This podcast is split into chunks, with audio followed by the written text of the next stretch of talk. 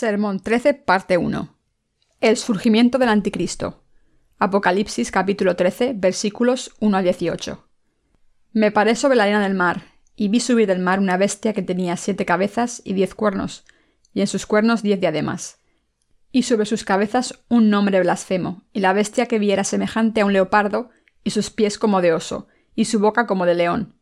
Y el dragón le dio su poder y su trono, y grande autoridad Vi una de sus cabezas como herida de muerte, pero su herida mortal fue sanada, y se maravilló toda la tierra en pos de la bestia. Y adoraron al dragón que había dado autoridad a la bestia, y adoraron a la bestia diciendo, ¿Quién como la bestia, y quién podrá luchar contra ella? También se le dio boca que hablaba grandes cosas y blasfemias, y se le dio autoridad para actuar cuarenta y dos meses. Y abrió su boca en blasfemias contra Dios, para blasfemar de su nombre, de su tabernáculo y de los que moran en el cielo, y se le permitió hacer guerra contra los santos y vencerlos. También se le dio autoridad sobre toda tribu, pueblo, lengua y nación. Y la adoraron todos los moradores de la tierra cuyos nombres no estaban escritos en el libro de la vida del Cordero, que fue inmolado desde el principio del mundo. Si alguno tiene oído, oiga. Si alguno lleva en cautividad, va en cautividad. Si alguno mata a espada, a espada debe ser muerto. Aquí está la paciencia y la fe de los santos. Después vi otra bestia que subía de la tierra, y tenía dos cuernos semejantes a los de un cordero, pero hablaba como dragón. Y ejerce toda la autoridad de la primera bestia en presencia de ella, y hace que la tierra y los moradores de ella adoren a la primera bestia, cuya herida mortal fue sanada. También hace grandes señales, de tal manera que aun hace descender el fuego del cielo a la tierra delante de los hombres, y engaña a los moradores de la tierra con las señales que se le han permitido hacer en presencia de la bestia, mandando a los moradores de la tierra que le hagan imagen a la bestia que tiene la herida de espada, y vivió.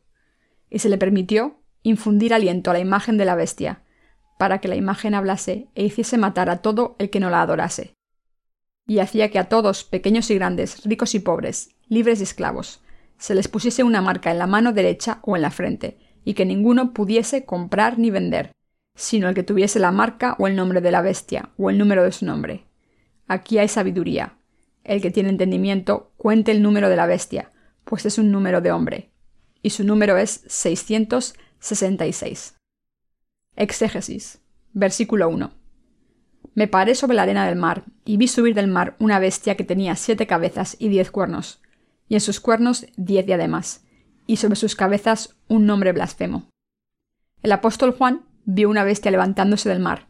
A través de esta bestia que Juan vio, Dios nos muestra lo que el anticristo hará cuando él surja en esta tierra. Dios mostró a Juan esta bestia de siete cabezas y diez cuernos, no para decirnos que una bestia con esta forma realmente aparecerá y estará activa en este mundo, sino para decirnos que alguien con autoridad y poder de esta bestia aparecerá, perseguirá a los santos y los hará mártires. ¿Acaso esto quiere decir que todo lo que se muestra en el Apocalipsis es únicamente simbólico? De ninguna manera. Solo para revelar su apariencia y la obra del Anticristo en los tiempos finales, Dios no podría hablar a través de tales visiones. Esta es la sabiduría y el poder con el que solo Dios puede hablar. A través de la palabra del Apocalipsis 13, debemos tener la capacidad de ver un retrato vívido de los tiempos finales. Lo que Juan vio primero fue la forma de una bestia que salió del mar, las siete cabezas y los diez cuernos de la bestia aquí se refieren al poder del anticristo que vendrá a esta tierra. La frase y en sus cuernos diez diademas y sobre sus cabezas un nombre blasfemo significa que el anticristo reunirá a las naciones del mundo y estarán en contra de Dios. También nos dice que reinará sobre todos los reyes del mundo. Las diez diademas se refieren a la victoria, y su nombre de blasfemia sobre la cabeza de la bestia se refieren a su orgullo. En el futuro el mundo será gobernado por un cuerpo unido de naciones, basado en un sistema de gobierno que persigue los intereses comunes de los estados que así se unifiquen. Este superpoder integrado, una entidad supernacional, extenderá su soberanía y gobernará sobre todas las naciones del mundo, y eventualmente hará las obras del anticristo cuando finalmente haga su aparición sobre este mundo. Él es el enemigo de Dios, el que obra revestido con el poder de Satanás y un siervo del demonio. Versículo 2.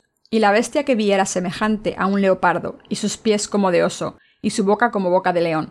Y el dragón le dio su poder y su trono y grande autoridad. Esta palabra nos dice lo que el anticristo hará a los santos y a la gente del mundo con su aparición. El anticristo que vendrá hará tales crueldades a los santos porque recibirá de Satanás la autoridad y el poder para hacer estas cosas. Esto nos muestra la hazaña con la que el anticristo tratará a los santos cuando haga su aparición, indicando la clase de sufrimiento que los santos soportarán de parte del anticristo con su martirio. Esta palabra nos muestra cuán feroz es el anticristo, la frase y sus pies como de oso indica cuán destructivo es su poder. Aquí el dragón era originalmente un ángel creado por Dios, quien lo retó a él por su trono. La bestia que aparece en este capítulo se refiere al que recibió autoridad del dragón y quien realiza la obra de enemistarse contra Dios y sus santos. Satanás, un ángel destituido del cielo, dará su poder y autoridad al que se opondrá a Dios, y lo guiará a su muerte, haciendo que pelee en contra de Dios y sus santos.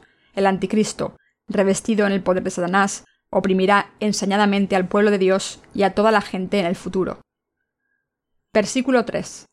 Vi una de sus cabezas como herida de muerte, pero su herida mortal fue sanada y se maravilló toda la tierra en pos de la bestia. Este versículo nos dice que el anticristo surgirá como uno de los siete reyes.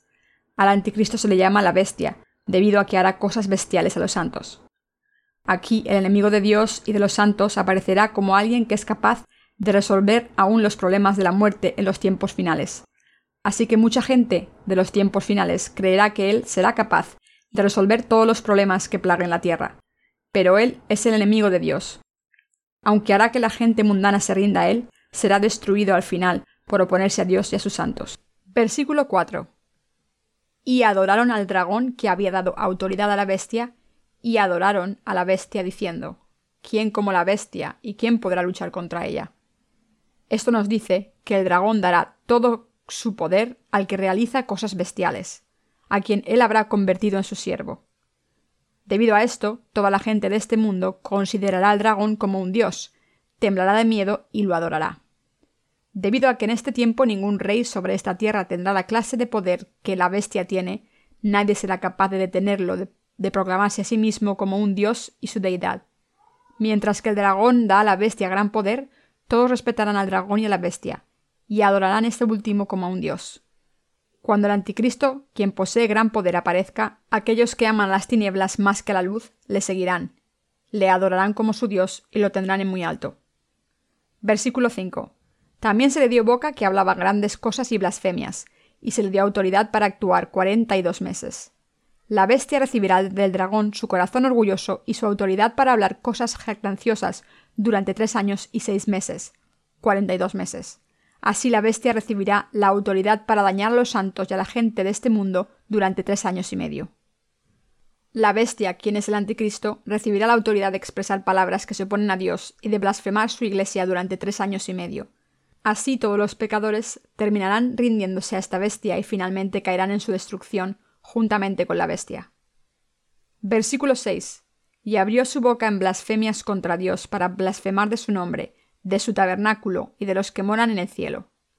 La bestia, habiendo recibido autoridad del dragón, blasfemará en contra de Dios, a todos sus ángeles y santos durante tres años y seis meses, maldiciéndolos y desafiándolos. Todas estas cosas serán hechas de acuerdo a lo que el dragón les diga que haga. Aquí tenemos que darnos cuenta y creer que este hecho de Satanás, esto es, dándole a la bestia autoridad para blasfemar a Dios durante tres años y medio solo será posible por el permiso de Dios. Esencialmente el anticristo existe para blasfemar a Dios y a su pueblo. Habiendo recibido la autoridad de dragón, el anticristo blasfemará el nombre de Dios y a su pueblo durante los primeros tres años y medio de la gran tribulación. Versículo 7. Y se le permitió hacer guerra contra los santos y vencerlos.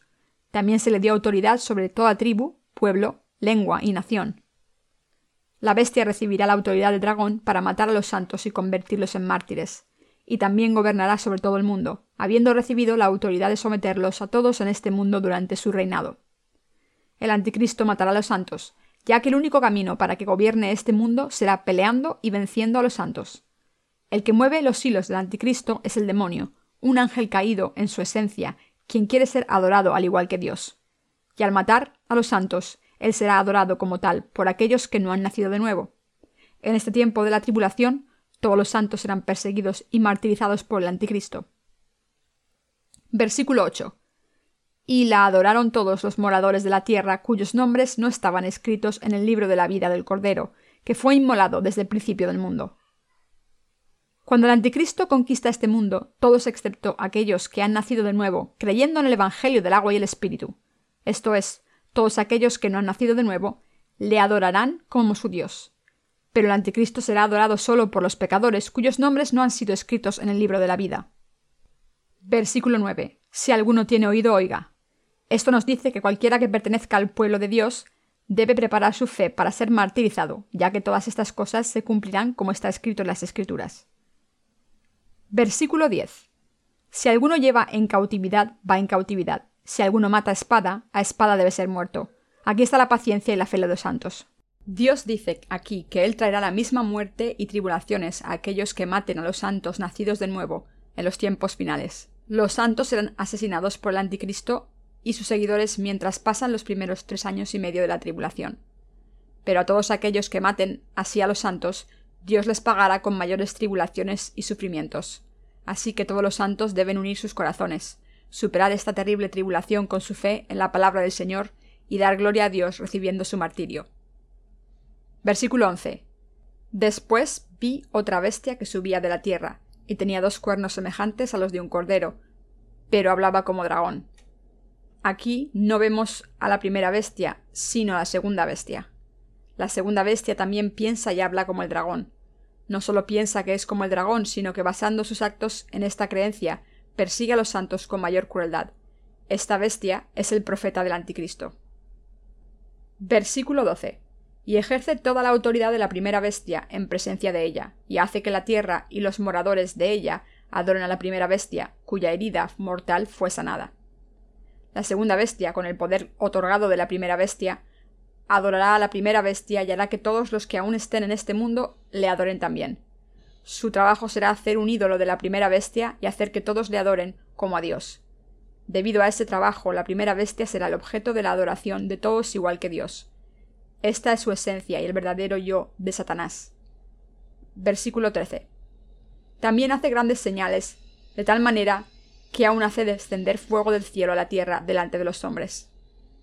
Mientras Satanás realiza grandes milagros sobre esta tierra a la vista de los hombres, será capaz de engañar a mucha gente, hasta tendrá el poder de hacer caer fuego del cielo a la tierra. Versículo 14. Y engaña a los moradores de la tierra con las señales que se le ha permitido hacer en presencia de la bestia, mandando a los moradores de la tierra que le hagan imagen a la bestia que tiene la herida de espada y vivió. Pero Satanás pronto revelará sus colores verdaderos. Lo que quiere hacer es robar los corazones de la gente para quitarles su fe en Dios y en lugar de eso hacer que le adoren para lograr esto. Realizará muchos milagros ante los hombres y matará a la gente de Dios. Para completar su propósito final, esto es, llegar a ser como Dios, entonces tratará de subir al lugar de Dios. Así construye una imagen para la primera bestia y hace que la gente le adore como Dios. Versículo 15 y se le permitió infundir aliento a la imagen de la bestia, para que la imagen hablase e hiciese matar a todo el que no la adorase.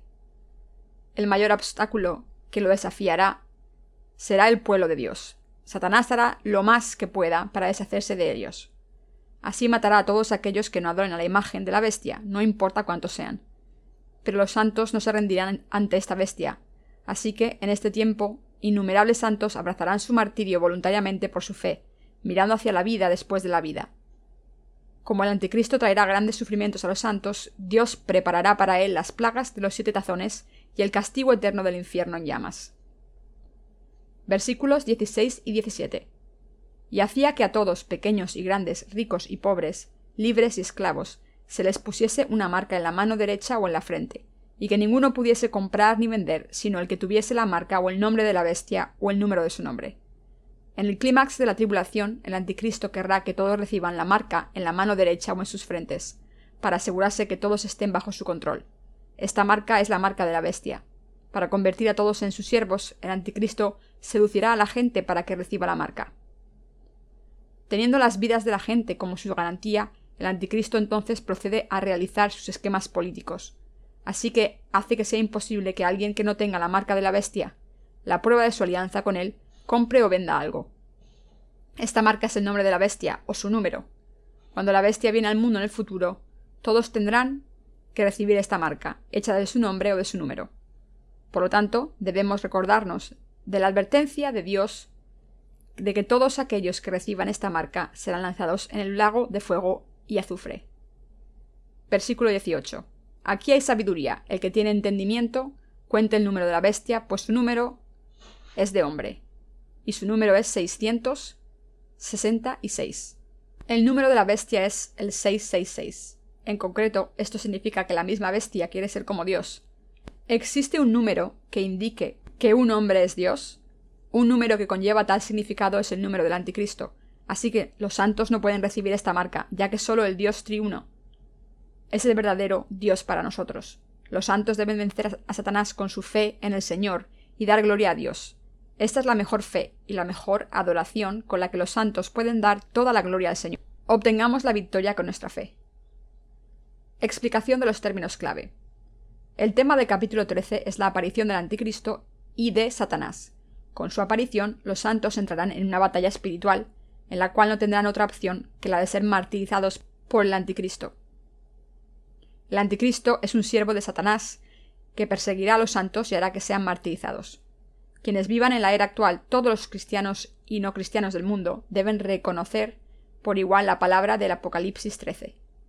El capítulo 13 de Apocalipsis profetiza que vendrá un tiempo en que Satanás convertirá al anticristo en un ídolo semejante a Dios. Satanás dará una gran autoridad a un líder político poderoso del mundo y hará que se oponga a Dios y a sus santos. En particular, el anticristo se adorará a sí mismo como Dios y lo confrontará a él. Todos, incluyendo el pueblo de Dios, sufrirán enormemente por las tribulaciones y persecuciones traídas por el bestial anticristo. Los pasajes principales nos muestran que la imagen del anticristo, habiendo recibido el aliento de vida de Satanás, hablará como si estuviera vivo, así como también tendrá autoridad de dañar a la gente. Aquellos que no han nacido de nuevo se rendirán así a él y se convertirán en sus siervos. Por otro lado, todos aquellos que no adoren la idolatrada imagen de Satanás serán asesinados sin importar cuántos sean. Satanás también hace que todos reciban su marca o su número en su mano derecha o en su frente. Todos debemos preparar nuestra fe por adelantado y pelear en contra y vencer a Satanás con nuestra fe en un futuro, creyendo y entendiendo el significado de esta palabra revelada en Apocalipsis 13 antes de que llegue. El pueblo de Dios de la actualidad debe dar gloria al Señor, aprendiendo y creyendo en esta palabra del Apocalipsis, y así permanecer firme en contra del anticristo y venciéndolo en victoria. El origen del infierno. Primero debemos saber por qué debe existir el infierno y cómo llegó a existir. El infierno es un lugar preparado para Satanás. La Biblia nos dice que él no era Satanás en el principio, sino uno de los muchos ángeles creados por Dios. Pero retando a Dios con su orgullo, este ángel se convirtió en Satanás como precio por su pecado, y el infierno es el lugar que Dios creó para confinarlo. Dios creó el infierno para dar a Satanás y a sus seguidores el castigo reservado para aquellos que se oponen a él. Isaías capítulo 14, versículos 12 al 15, explica cómo este ángel terminó convirtiéndose en Satanás. ¿Cómo caíste del cielo, oh lucero, hijo de la mañana? Cortado fuiste por tierra, tú que debilitabas a las naciones, tú que decías en tu corazón, subiré al cielo, en lo alto, junto a las estrellas de Dios, levantaré mi trono y en el monte del testimonio me sentaré, a los lados del norte, sobre las alturas de las nubes subiré, y seré semejante al Altísimo, mas tú derribado eres hasta el Seol, a los lados del abismo. Este ángel que se opuso a Dios en el cielo, codició el trono de Dios. Viendo que solo Dios estaba por encima de él, buscó destronarlo y sentarse en su trono, y como resultado de esta rebelión fallida, él mismo fue sacado del cielo por Dios y terminó convirtiéndose en Satanás, la Biblia también se refiere como demonios a los ángeles que siguieron a Satanás en esta rebelión. Para dar su justo castigo a las criaturas que se volvieron contra él, Dios creó este lugar llamado infierno. Aunque parece que Satanás rete a Dios constantemente y blasfeme sus obras, cuando el Evangelio del agua y el Espíritu sea predicado a todos, eventualmente él será enviado al abismo sin fondo durante mil años. Debido a que básicamente Satanás no se arrepentirá de su pecado, de rebelarse contra Dios, él continuará tratando de elevarse a sí mismo como si fuera tan alto como Dios, y terminará recibiendo el terrible castigo del infierno por toda la eternidad. Hasta su propio final, Satanás continuará oponiéndose a Dios y a los justos, haciendo que la gente lo idolatre. La Biblia llama a este ángel caído, quien blasfema a Dios y a sus santos, Satanás o el demonio, y el dragón o la serpiente antigua. Apocalipsis 12, 9. 666, el número de la bestia. Dios finalmente atará a Satanás en su prisión, pero antes de que sea confinado al infierno, Satanás hará que la gente reciba la marca del 666, su nombre y número, en su mano derecha o en su frente. Prohibirá a todos aquellos que no tienen esta marca que compren o vendan algo. El número 7 es el número de la perfección, el cual implica a Dios. Por otro lado, el número 6 implica al hombre, ya que Dios creó al hombre en el sexto día de acuerdo a su propia imagen y semejanza. El número de la bestia aquí, 666, revela el orgullo del hombre, tratando de ser como el Dios trino. En un futuro no muy distante, el tiempo vendrá en este mundo cuando la gente reciba esta marca del 666. Apocalipsis 13.1 nos dice que siete reyes surgirán de diez naciones. De ellas, el que tiene gran poder y que recibe autoridad de Satanás, someterá este mundo bajo su gobierno. Realizando grandes milagros como sanar sus heridas mortales y trayendo fuego del cielo, él hará que toda la gente del mundo lo siga. En otras palabras, mientras que Satanás hace que la gente lo siga a él más de lo que siguen a Dios, mucha gente ciertamente terminará siguiéndolo como a Dios. Así como los héroes surgen en tiempos de dificultad, el anticristo, habiendo recibido gran autoridad de parte de Satanás, buscará que todos le sigan como a Dios, resolviendo los difíciles problemas político-económicos que en ese entonces el mundo estará encarando. Eventualmente, Satanás revelará sus verdaderos motivos, tratando de retar a Dios directamente en los tiempos finales. Como podemos ver en el libro de Daniel, la gran tribulación se volverá extremadamente difícil cuando alcance el final de su primera mitad. Esta primera mitad, que dura tres años y medio, es el periodo de horrendas plagas y del poderoso reino de Satanás. Pero cuando estos tres años y medio terminen, lo que le sigue aún será un mayor tornado de tribulaciones. En ese tiempo a Satanás le dará autoridad para realizar sus obras entre la gente del mundo, matando a todo aquel que no lo escuche, engañándolos con estos milagros que traen fuego del cielo, idolatrándose a sí mismo y haciendo que realicen la obra de blasfemar en contra de Dios. Al mismo tiempo, el anticristo, habiendo recibido toda la autoridad de Satanás, blasfemará a los santos y matará a los que no le obedezcan. Como nos dice los versículos 7 y 8, y se le permitió hacer guerra contra los santos y vencerlos. También se le dio autoridad sobre toda tribu, pueblo, lengua y nación. Y la adoraron todos los moradores de la tierra cuyos nombres no estaban escritos en el libro de la vida del Cordero, que fue inmolado desde el principio del mundo. Sin embargo, existen aquellos que se rehusarán a adorar a la bestia en este tiempo, y estos son ni más ni menos que el pueblo nacido de nuevo de Dios, cuyos nombres han sido escritos en el libro de la vida del Cordero. El evento del martirio. El martirio es un evento que se levanta cuando los santos, quienes han nacido de nuevo, creyendo en el Evangelio del agua y el Espíritu, defienden su fe en el Señor, rechazando la marca de Satanás. Puesto de otra manera, la gran tribulación alcanzará su máxima era, mientras que su primer periodo de tres años y medio llega a su cierre. En este tiempo, la fe de los justos debe estar lista para su martirio.